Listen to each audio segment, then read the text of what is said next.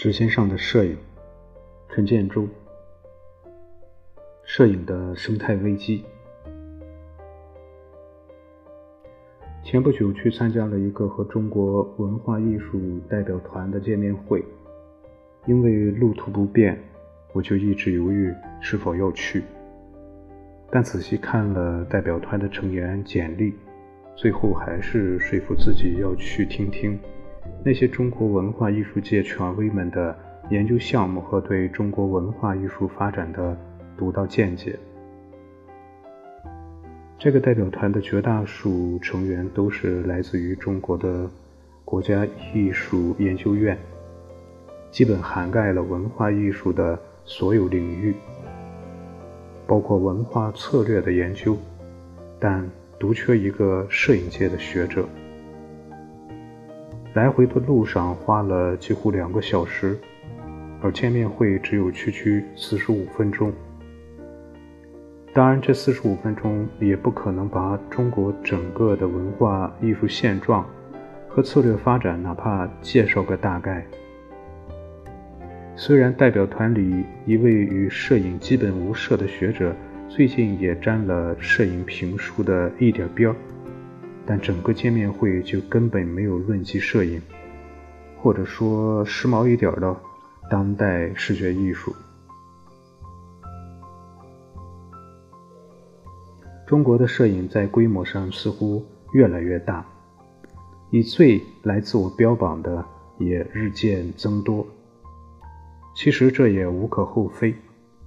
因为按中国在世界的人口比例来说，无论做什么。都可以轻而易举地拔得头筹，但这些自我标榜的热闹，在整个世界摄影大版图上还是有点落寞寡欢的寂寞。就是在中国自己的日常文化里，也没法和同样落寞的电影文化相媲美。虽然与摄影相关的活动越搞越大，花车剧评、名人捧场、打假不断。声势和形式上都不输给选秀和足球的花拳绣脚与轰轰烈烈，但在大众文化的关注度上，还是落得个摄影圈内的自得自乐。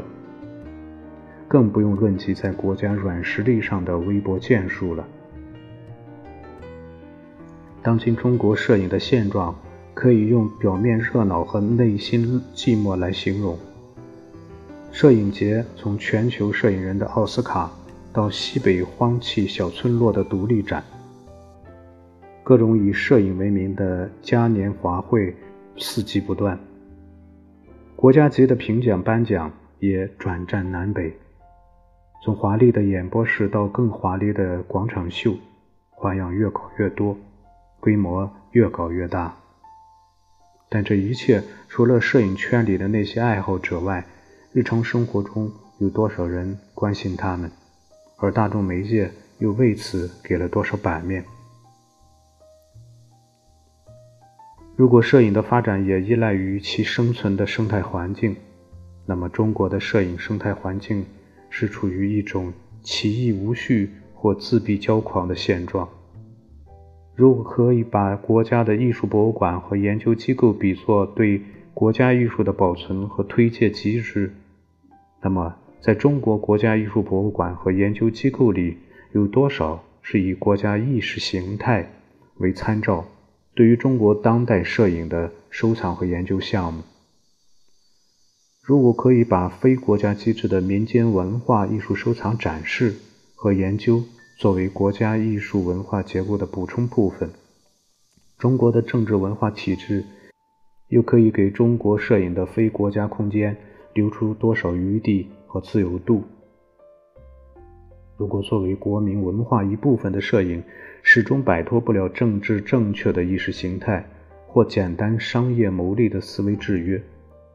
如果中国的摄影只能够在时政话语和资本利润之间做出选择，而无法奠定自己的独立文化地位，那也就无法责怪中国摄影的理论和批评永远。都无法产生独立的见解和影响。中国的官式摄影，除了装饰充满政治意识形态的国家形象工程之外，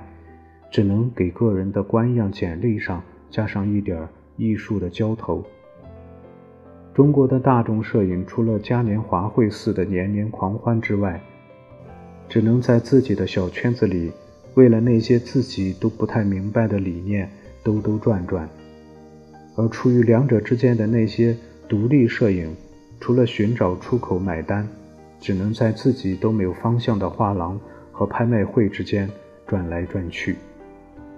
摄影生态不改，摄影文化无望。